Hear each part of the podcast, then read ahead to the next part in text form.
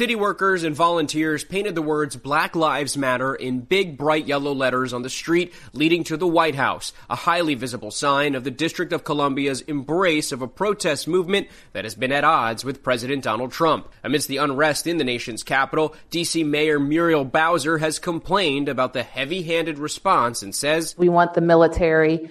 We want troops from out of state, out of Washington, D C" The street painting project follows Bowser's verbal clashes with the Trump administration over the response to protests of the killing of George Floyd in Minneapolis. Andrew Dymburt, A B C News, Washington.